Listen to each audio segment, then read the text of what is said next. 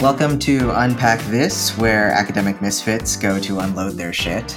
Uh, I am Joe Shu, and today we will be unpacking Netflix's The Chair. So, spoiler disclaimer for uh, folks who haven't seen it yet and would like to be surprised, you probably want to hold off on listening to this until you have fully watched the series. That's correct. I am Constance Bailey, and I'm the other half of this um, awesome pair. So, the question I want to start with, Joe, is where were you when you first heard about the chair? Honestly, I think I probably came across it not because of academic things, but because I uh, am a giant fan of Sandra O. Oh, and I probably ran across the preview somewhere on her social media, maybe on her, on her Instagram. And that was really actually beyond seeing academic representation, uh, seeing Sandra O, oh, particularly seeing uh, an Asian American woman as the protagonist of a, a, relatively mainstream TV show was a big deal to me. What about you? Well, similar in the sense that I came across it on social media, but I have to say, and I probably have said this before, for someone who studies and writes about pop culture, I am incredibly behind. So, as amazing and talented as Sandra O oh is I have never seen prior to watching The Chair, I had never seen anything with Sandra O oh in it. oh, and, no. and so yeah, I'm I'm kind of embarrassed, but there's a lot that I have never seen. So you, you can write a book with the things I have never seen. So yeah, I, do, I didn't come across it on her social media, but people dropped it as if you should know what it was. So then I had to go to Google because people are kept saying, "I think I'm going to watch The Chair tonight," or you know, "Have you watched The Chair yet?" So there were all of these things on my timeline, and I was like, "What the hell is The Chair?" You know, because you don't want to be that person who's who's like out of the loop, and so I felt very out of the loop. But uh, so yeah, I saw social media posts from various friends, primarily academics, primarily English department scholars, but certainly some other fields as well. So yeah, on the internet. Yeah, so uh, I guess we'll, we'll start off with a little bit of a synopsis uh, for folks to maybe brush up, or if they don't plan on watching it, uh, for them to know what, what we're talking about. Um, so, very, very fundamentally, Sandra O oh plays the first woman chair of an English department at what looks like a very posh college university. I think it was largely shot at uh, Chatham, maybe in Pennsylvania. Um, so it it looks, you know, like a small liberal arts school type of environment. Definitely not where you and I work. Definitely not a big state campus or anything. Um, but anyway, she is she's the department chair, and she's grappling with a lot of issues that a lot of humanities departments are, which is declining majors, um, a declining uh, funding for lines for tenure track faculty, and I think one of the big reasons that a lot of academics were surprised at or eager for it is due to the absolute um, dearth of accurate representation of academics in popular media. I always think the, the portraits of professors on TV shows and movies are hilarious because I, am not sure they ever look like they really do anything. They're just constantly on summer vacation or something. Um, so it was it was interesting to see a show that actually grappled with sort of the internal politics of a department of a university, uh, and particularly from the perspective of you know a, a woman who's recently put in a position of kind of power but not enough power, and all of that. Yeah, sure. So one, one of the things that I love about our podcast is that it gives us a chance to catch up, see, you know, what's been going on. Uh, but I also think that our audience will appreciate our transparency. So I have been having all the technical difficulties today. So yeah, I'm late. But uh, so in terms of characters, then, as Joe mentioned, Sandra O oh is is well, that's something we could actually talk about. It, you know, is it Sandra Oh's story, right? That's one of the things that my friends and I have been asking ourselves. Like, she's the chair. Is it her story, right? So, so, so that's a, another thing. But so she plays Professor Ji Yoon Kim, and you know, again, first uh, woman of color, first woman, first a lot of firsts in terms of you know that. I think it's Pembroke is the is the fictional um, the, the fictional university there is her colleague who is a hot ass mess. We'll just put it on out there, Bill, um, who is also, I think, a potential love interest, and that's a whole other hot mess. We'll talk about that later there's uh, this hmm. professor Elliot who is this I think I was gonna say every department has one that's probably not true but but he's you know very much depicted as like this old school character who is resting on his laurels right he presented this or wrote this groundbreaking book you know 20 years ago or something and you know and and so yeah he's he's yeah anyway and so he's standing in the way of progress in some ways uh, if we think of Yaz, who is the young, amazing black womanist feminist or inter- intersectional feminist scholar, whatever, however we want to describe Yaz, um, it, you know, she in some ways is representative. I, am not going to but I'll just say progress, so we can unpack all this later. So just throwing that out there. These are brief descriptions. Let's see. Uh, there's the dean um, I think it's, it's, Dean Larson or something. He's interesting because he seems to also be, and, and, academic deans do come from different, you know, departments. They have their tenure homes, and so he seems to be. Uh, I think he was a former chair, if I remember correctly. So I think he is English faculty. Uh, I won't go through everybody. Joan is the other, you know, uh, very interesting, hilarious character. She is uh, one of the old guard, so to speak, one of the professors that that they and by they I mean like upper administration is trying to put out to pasture, which is probably not a great metaphor. It's a horrible metaphor, right? But when we think about older faculty, older people, and ways that institutions try to uh, if not save money, I don't know in terms of save reputation. She hasn't looked at her there, uh, there's a great meme where where Sandra is like, "When was the last time you looked at your student evaluations?" And it's taken from a still from the from the show. We I should be clear, right? And I think she says 1984 or something like that. So so there's some hyperbole, but it's it's it's also there's a little bit of there's this sense that yeah, you know, Joan is in some ways representative of a certain you know type, which I think that's again to speak speaking to the popularity. I think a lot of academics see themselves or see colleagues like we see uh, at least some vestiges of ourselves in ways that we haven't previously. So uh, those are some of the main folks I think you know over the course of this. You're missing. No, no, no. Yaz. I said yes because I said Elliot oh, okay. is standing in the way of progress of of. Yeah, okay. I, I hope I. Oh my, amazing! Like why am I okay, so I, I wanna I wanna pause on what you said about uh, whether or not this is Sandra O oh or Ji-Yoon Kim's story because I think that was a really great point that was circulating um, among certain folks, which is that regardless of the the diversity of the casts, that is to say, really Ji-Yoon Kim and, and McKay, um, regardless of how part of the narrative is trying to center what it is to be a structurally marginalized faculty member in this environment, a lot of the story belongs to Bill. I mean, he's the center of the conflict, right? Um, stories are created by conflict, and he is the reason there is conflict, and the entire conflict kind of revolves mostly around him and uh, how we're going to deal with the fact that he. Uh, somewhat ironically, I guess, performed a Nazi salute that got captured on video and then was circulated on the internet. And then, you know, um, students are protesting for for him to be um, I guess, ejected from the department. Um, and so I, I don't know. For me, it, it does seem like it is, it is in some ways his story, perhaps in a way that is not particularly generative. Yeah. It, well, you know what? That's interesting, right? Because I think that is, and when the person posed the question, I think that was the juxtaposition that they were trying to allude to, right? Is it Sandra Oh's story or is it um, I'm trying to think of the actor's name now. What is his name? Is it Jay? Is Jay? It, uh, I just lost it. Yeah, Jay. Yeah, Jade I better use it. I better use it. I don't know how to pronounce it. So is it is, is it Ji Yoon Kim's story or is it Bill's story? Right. That and and your response was a great one. I think.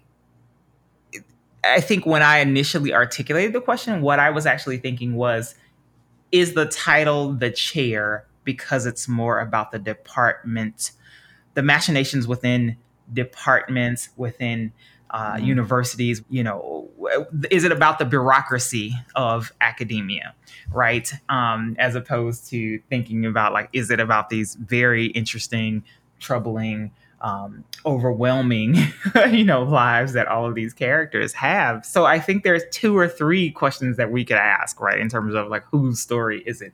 It's it's really compelling because there are so many narratives or, or vignettes that are that are subsumed under the auspices of the chair, right? Because not only is Ji Yoon Kim the chair, but then by the end of the series, Joan is the chair, right? And so the chair is literally a shit show. I think they have some, I forget what the sign says, but you know, it's a thankless job, right? It is. Well, it's okay. Now that you've broken that up into different possible center points for the show, I have to say I I have fraught feelings about the show, which I think you know. I I know a lot of folks binge watched it and I I couldn't. It was uncomfortable in the way that it captured just the emotional difficulty of a lot of parts of this job in ways that I just couldn't sit with for very long periods. Um, I do think that there was phenomenal acting on the part of, say, Sandra O. Oh. Um, I do, I did appreciate uh, sort of small nods to uh, just academic life, like the concerns about getting butts in seats. How many times have we heard that phrase? I just, I also really struggled with just the discomfort of, of what it was capturing. And the other thing is that despite the fact that I think it's a very well made show and I really appreciate the sort of representation it's putting out there, I'm not sure it, it arrived at a satisfying place for any of the plot lines that it introduced. Um, so, I, and just to elaborate a little bit, it is sort of in some ways ruminating on the lack of power uh, for someone in a position of a department chair and the sort of way that June is pulled in multiple directions and un- unable to use this position in any way that is able to incite the sort of change that she intended. It is kind of trying to talk about cancel culture in a way that doesn't make a clear statement about it and it is also sort of set up as a as a rom com, which by its own nature I don't find particularly satisfying. So th- there are there's these different threads throughout the narrative that I just I didn't arrive at a sort of emotional catharsis for in terms of any of them. Yeah, I, I, I completely agree with that, and I think that's the the sense that many viewers, myself included, had. I mean, we had there is this sense of anticipation like what will assuming there's a season two what will it bring? But it's also it's dread and anticipation. It's like where you know where is this going? But to your point about the precarity of faculty and department chairs it just felt so it felt horrible it's it, it just yeah i mean you could literally feel ill and some people did you know watching it because it just invokes a sense of of dread quite honestly. And one of the things I, I, I'll, I remember this from a conversation I had with an associate dean at some institution that I worked at. I don't think it was this one, but one of the things that uh, that the associate dean said, or the dean said, that chairs control the department budget and they control faculty teaching. And you know that's it. And i don't think that was trying to be dismissive and i also don't necessarily know that that was earnest you know but it did give me a sense of wow on the one hand this person has a great degree of latitude in terms of working with their faculty in terms of being flexible with their schedule and and whatever but on the other hand this person has a whole lot of freaking work and little to no power is what what else I was is what I heard. That's not what they said, but that's what I heard. so yeah, well, and and I mean, I think some academics have made this point online already. Is that one of the things? Though the the show is does capture some parts of academic life that other representations have not. It misinterprets the sort of role of a chair. They kept calling it a promotion, where we know we've been in departments where it is not a desired position, right? Because it takes away from a lot of the things that you actually came into this job for from your research, from your teaching. It's actually, you know, for me, it's a nightmare job in terms of like herding cats and trying to get academics into the right places, doing the right things, also constantly apologizing for what you do not have the funds for, the resources for. Um, so, so it, it, it kind of while it was working on the limitations of that position still also saw it as framed it as a sort of elevation in prestige that it wasn't quite. Um, but the thing i wanted to say about both what the show did well and what made me feel icky about it was that it captured something about this job that I've been sitting with a long time, which is that the, the everyday stakes of what we do are not life threatening. I do think that what we do changes lives. I do think that, the importance of, of words, of how we interpret communication, of how we engage with representations of other humans affects how we engage with those humans in real life. But it's not like a pressing emergency type situation. But the stakes that this institutional precarity creates creates this sort of hyper competitive, hyper cutthroat uh, environment where it feels like, particularly for those of us without tenure, it feels like the wrong step and you might be out of a job, out of a career that you've put, you know, the better part of 10 or 20 years of your life into.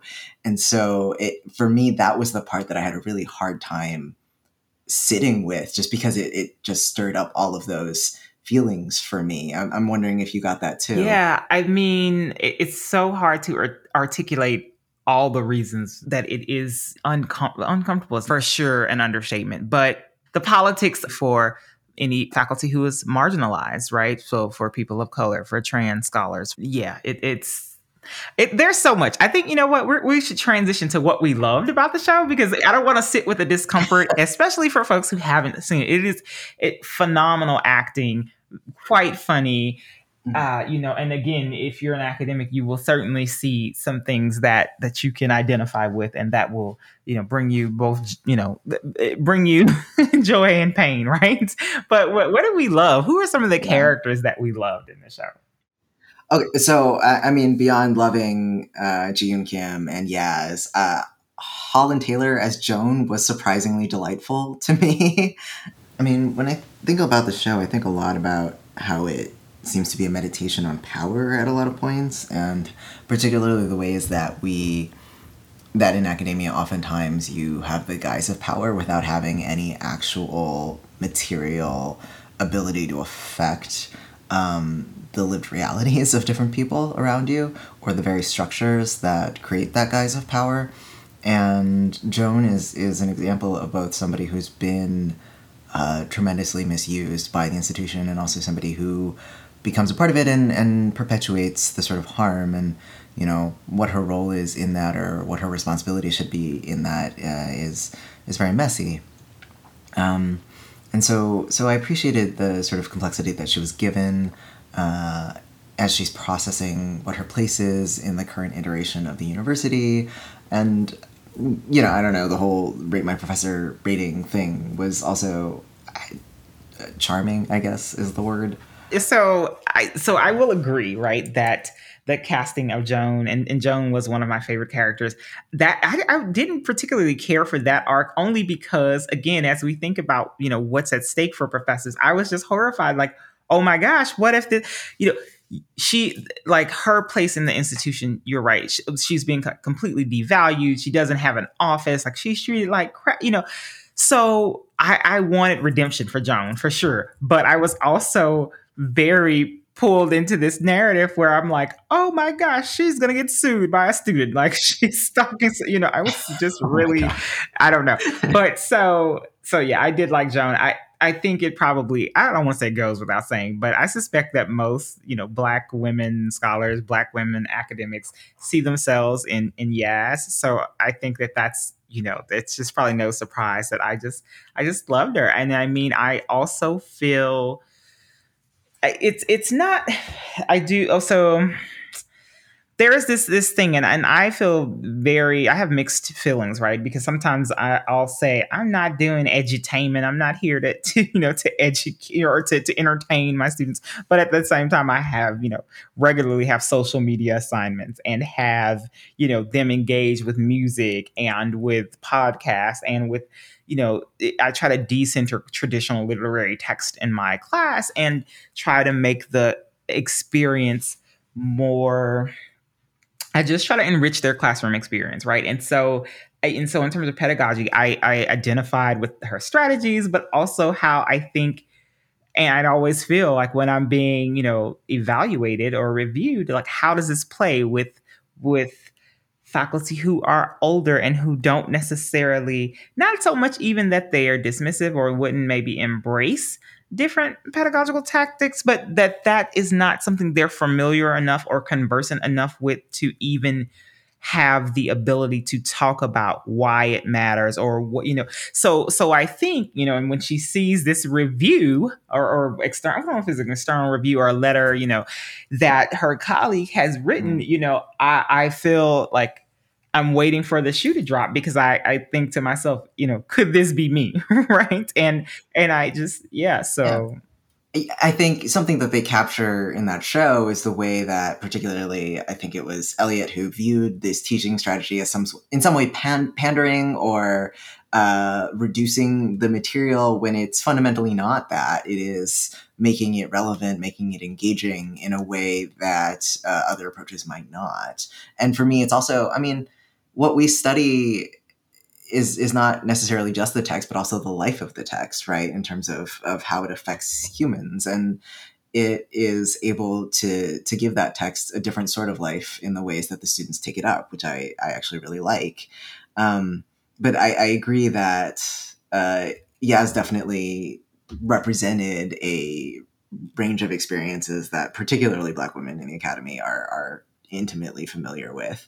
Um, for me, I actually think uh, underappreciated character is uh, Lila, the so Bill's grad student, um, who I found particularly empathetic. I also I I found it really meaningful to see Asian Americans represented as English uh, scholars and faculty.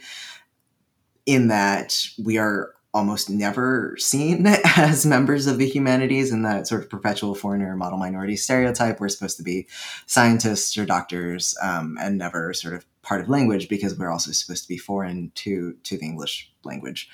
Um, so I, I, appreciated both you know Sandra oh and and uh, Mallory Low who who played those roles, and there was this this really heartbreaking moment when um, she's the grad student Lila's in in um, Ji-yoon's office, and Ji-yoon is trying to set her up basically so that she'll she'll have an advisor and be able to finish her degree. And she she says something like, "You're putting me on a life raft or a lifeboat," um, and she she asks Ji-yoon, "Do you have one?" And for me, I don't know, I don't know why, but that moment just crushed me. I, I forgot about that moment. yeah, and and Sandra Oh's inability to to really have a you know I, yeah there are so many moments in that show that are they're hilarious moments but they're also man moments where you're just Sandra Oh is so good at emoting with just her face and possibly like not even movement in her face. Um, they're just moments of close-ups where she's internalizing something that's heartbreaking and it's she communicates it so well. The other thing I, I wanted to say is that the positioning of an Asian American woman in particular in this sort of liminal position that is the chair, that is somebody who, particularly an associate professor who's a chair, and the sort of middle generation that she is in her own department it, captures the sort of liminality of Asian Americans in terms of racial politics, both in the United States and within universities a lot, on top of all the other sort of in between positions she's already in, in a way that was, um, I don't know, that that demonstrated a sort of reflexivity about the position of Asian Americans that I don't see often reflected in a lot of media. Oh yeah, that's awesome. I really I hadn't thought about that, but I can definitely see that.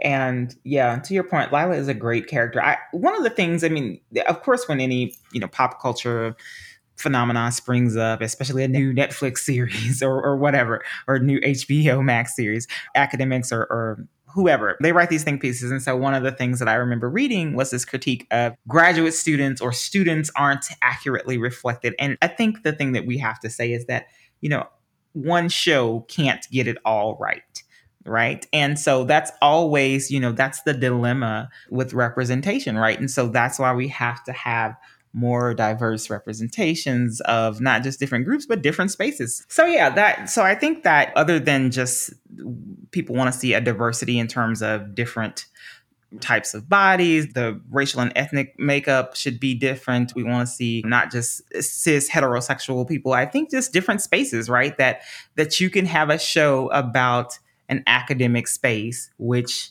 you know I network producers are always you know wondering what will sell what's going to be commercially successful and so that's always for them part part of the negotiation right is this you know is there a market for it and i just think that maybe the talent probably but not maybe certainly the talent made the difference could have not been a good show but yeah i think that the timeliness of the chair just um it was great for a lot of reasons but yeah, and I, I want to underscore something you said about art can't be perfect because I think that's that's something we'll have to repeat as we unpack things. I, I think art, you know, people have a right to critique art. That's kind of part of our jobs, uh, but also it's impossible to demand that any one piece do everything. And I also I hesitate to say that you know we should expect I mean, I don't want to say that we should expect perfection because then nobody would be able to create anything. And that sort of paralysis would impede all sorts of generative representations and, and conversations. And, and you're right, that's why we need we need the privilege of having a proliferation of representation so that no one item has to bear the burden of doing all of the things. Um, I did. There was one other moment in the show that that really stuck with me because there were these sort of gems in the show that captured emotional complexity and nuances and power in ways that were that hit home uh, in ways that were both heartbreaking and possibly uncomfortable and there's that moment when Yaz and Ji-yoon are arguing um, and I think Yaz says something like you should be running this place and instead you're you're running around trying to please everyone and Ji-yoon says something about um, is that how you think I got here by by playing nice and I just, it stuck with me, I think, because I've seen that conversation play out between structurally marginalized people of different ranks who've had different amounts of time in the university. Sort of like the inevitability of us being here is that we will, in some ways, be a part of the institution sometimes, but also that for the for the large for a large part of that experience, we are going against the grain of that institution, but it, it looks different to people who maybe just stepped in or who occupy different uh, positionalities within that marginalization.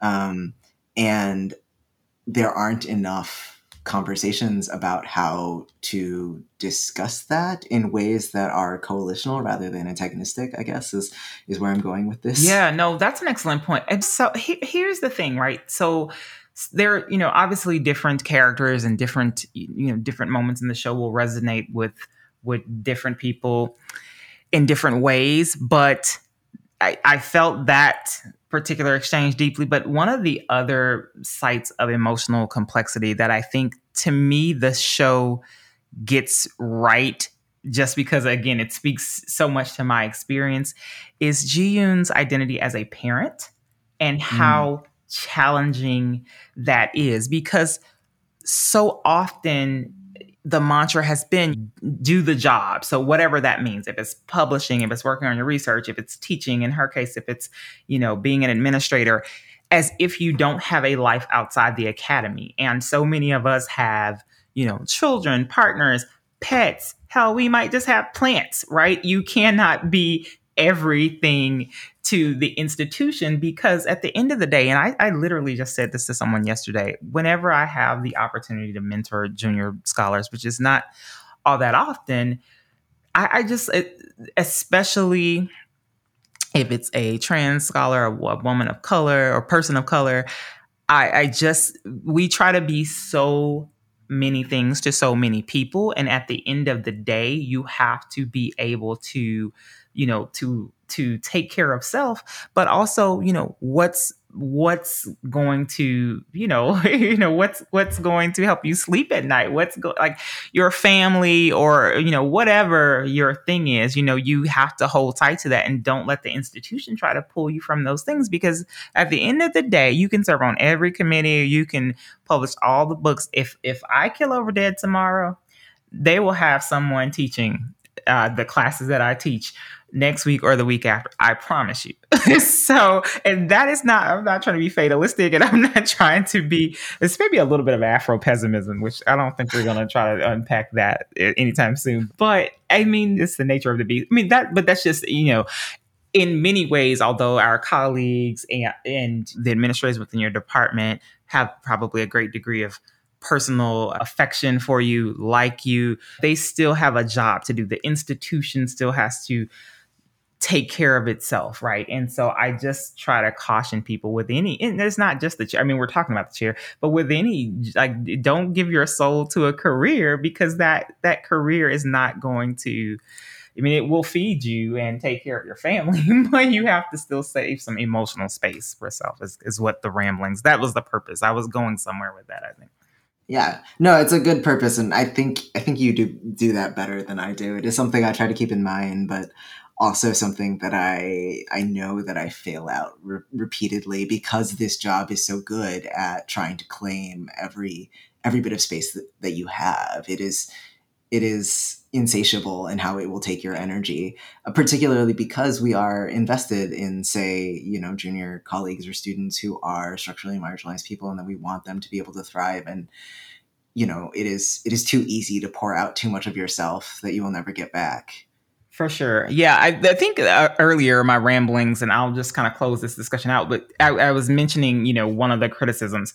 I do think, you know, Lila is is great um, in, in, terms of representing this liminal space, but also, I mean, she's, you know, phenomenal acting. Uh, Mallory Low, I believe, is the actress's name. But, you know, assuming it comes back for a second season, I think you know, in terms of this burden on on artists and creators, like there's room to grow. We don't know what you know what season two or season three or whatever you know may hold, and so potentially we might see you know what you know greater representation of graduate students, or or we may not. You know, it may still focus on you know the administrative aspects of uh, you know, small humanities, you know, programs at a liberal arts college. So, I, I mean, I think that um, her role was so well acted that to, to get hung up on what's missing like we, we're engaged in a critique of the show now. Like here's what we like here's what we didn't like.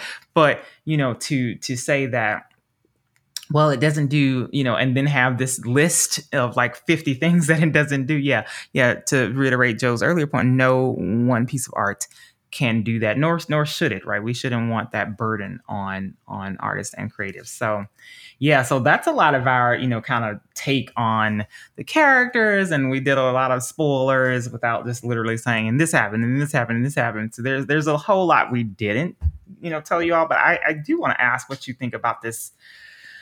Oh, there's this whole romantic subplot thing. I just I don't know what what's the deal with that. I, I cannot with compulsory. I, I can barely accept compulsory compulsory monogamy in general in a lot of media in that you know there always needs to be this romantic plot the dyadic couple is somehow the like central relationship of any given media. When you're right there are all of these other fascinating relationships to explore. For example you know Ji-Yoon's relationship with her daughter and the sort of cultural conflicts they're having about wanting to raise her daughter to be familiar with korean culture.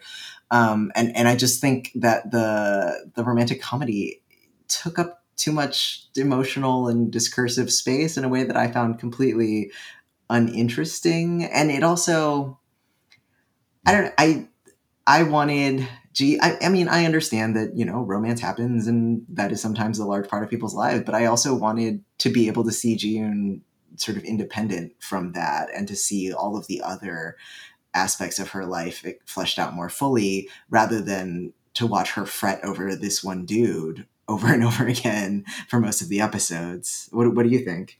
Oh God, yeah, yeah. I I really hate how, yeah, how the romantic subplot always sneaks in and ruin. Like I won't say ruins a perfectly good show or a good film because it didn't ruin the chair for me, but I, I just hated it. I think it was it just didn't feel, and it's not even so much like I, don't I don't get into all that. like, oh, they didn't have chemistry. I, I I didn't pay enough attention to the nuance of that, you know, to, to even, and I never really do because I don't tend to like romantic comedies as a genre in general. So I should just give that disclaimer. So that's probably speaks to my bias. But what I will say is that even though Bill as a character is a hot ass mess, I think to me, the romantic subplot and romantic tension it was you know, again, I just I just think it was a thing that was thrown in and didn't feel natural. If he was, I think he was widowed just like a year or maybe a year and a half ago. That felt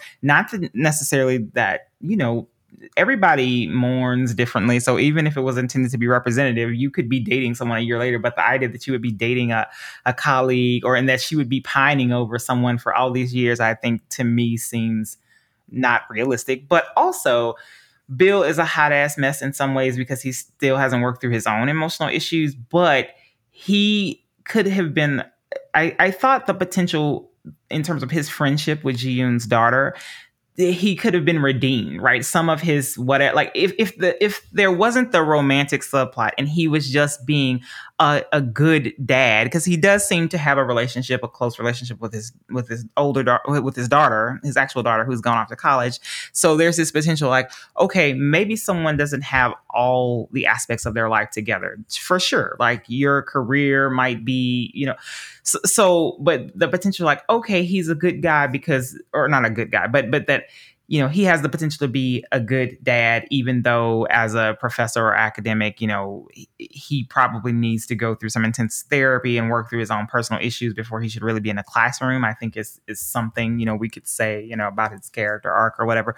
But it, to me it felt like oh he's forming this relationship with this with this kid because her daughter because her mother is in is incapable of it. And and it was feeding into the romantic narrative in a way that I didn't like, right? He could have just been like a good, you know, a colleague who like I brought my kids in the office and someone's given them markers to play with and been kind to them and you know, we didn't have this you know budding relationship like I don't know, it just it was uh, it just felt I didn't like it. Whatever. It, it, there's this um Joe. You may be because we do. I don't know if we've said this in terms of general like age wise, but I have about at least ten years on you, maybe twelve. So I'm not sure how familiar you are with uh, In Living Color, but there were there was a, a segment. I think David Alan Grier and maybe Tommy Davidson. I'm gonna have to look this up and revisit it on in a future episode. But anyway, they were like cultural critics, and so they would always do this thing where they would try. It would be it was the equivalent of like Siskel and Ebert give something two thumbs down, right? So they would be like hated it, and so it was very much like uh, that's how I felt about that subplot. I'm like hated it. I I just had to Google in living color so that answers your question. um, but I did. I want to pause on something that you said, which is that this plot could have been, and I'm, in my mind, much more interesting if the if the romance weren't there. And I know we just said that we can't ask for art to do everything, but I would love to see more rich, complex, interesting representations of of platonic intimacy. You know, just because there's just there are few interesting friendships on television or or movies and that could have been a space for one right uh, she she could still have a crisis about what she's going to do about this faculty member of hers if she cared deeply for him in a platonic sense and they really didn't need to shoehorn the romance in there for that to work yeah, that was much more articulate than what I said. Yeah, exactly. Yes, but platonic friendships are a thing and they exist in the academy and in real life. So it would have been amazing to just see that. And I do think that the the series is trying hard to to make Bill this redemptive whatever. And most of the people I know are like, oh, he's a piece of shit, or not that, but you know, he just. Yeah, it, it, we were rejecting the white savior trope that was seemed to be trying to. I don't know. There was something going on there that, that we weren't feeling. But I do think if he had just been a good friend, it would have been less. I would have hated his his plot or storyline less. Maybe I don't know. I, th- I, I agree with that sentiment. I see that we have written in our notes takeaways. Do you have those?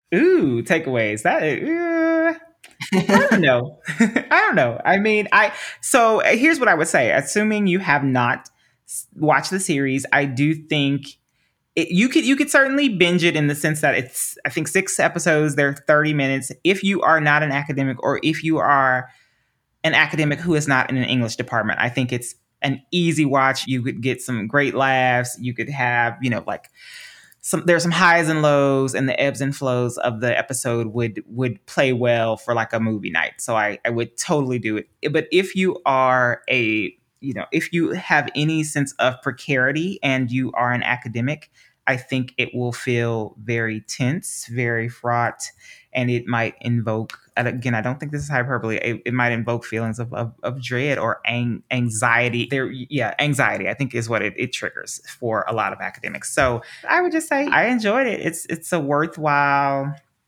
yeah, I don't have a big picture like here's what I think you should take away. I mean, yeah, it's worth your time. Yeah, I, I agree. And I think uh, we covered some caveats in that the representations of students are not at all fleshed out or three dimensional. They're missing, for sure, conversations about contingent faculty and the ways that labor is now predominant in the academy, particularly in humanities departments.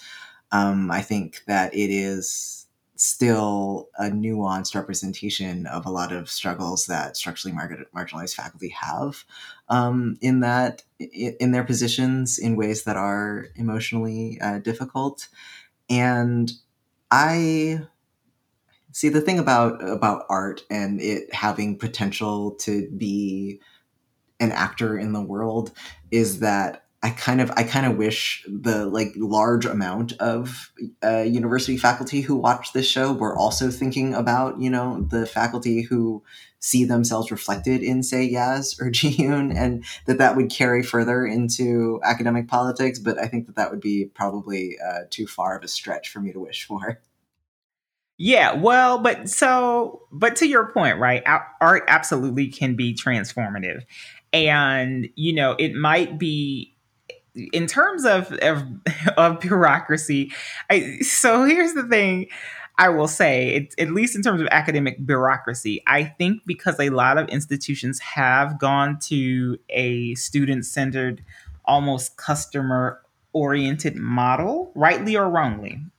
I do think the whole David Duchovny storyline, which we're, we're taking doing takeaway, so you have to Google it or watch it. So I'm not going to go into that, but to your point, I think where the series has the potential to be transformative is is if it's student initiated. So if students have a watch party and invite faculty and upper administrators to come in and talk about you know what are the issues like what how is this relevant to our institution what what can we do to you know think about you know, even Lila, as, as she in some ways is representative of contingent faculty, um, although graduate students aren't quite, yeah, there's a lot of nuance there. But, but yeah, I mean, I think the conversations it, it, won't happen from let's say junior scholars and junior faculty saying uh, and marginalized people saying you know these are some really good issues that the the show I, I, don't i don't think yeah i don't think that's gonna but but it could be uh, fruitful and generative maybe you know if students you know try to engage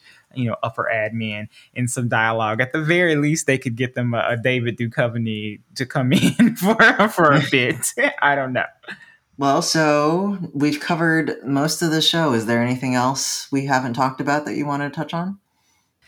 Not that I can think of. I mean, I, of course, I, I always, you know, I'd love to discuss all the things, but that's, of course, why we have, you know, that's what the next episode is for. But yeah, I think there are a ton of things that, that I could say, but um, but I but I won't. I think that you have to probably watch it see for yourself and then chime in and let us know what, what you think or what you thought about the episode. We are always available on the social medias at the Unpack This podcast at gmail.com and on Twitter at the Unpack This podcast. So uh, give us your thoughts. Let us know uh, what you what you thought about the chair. Awesome. Well, thanks for listening, and we will see you all next time.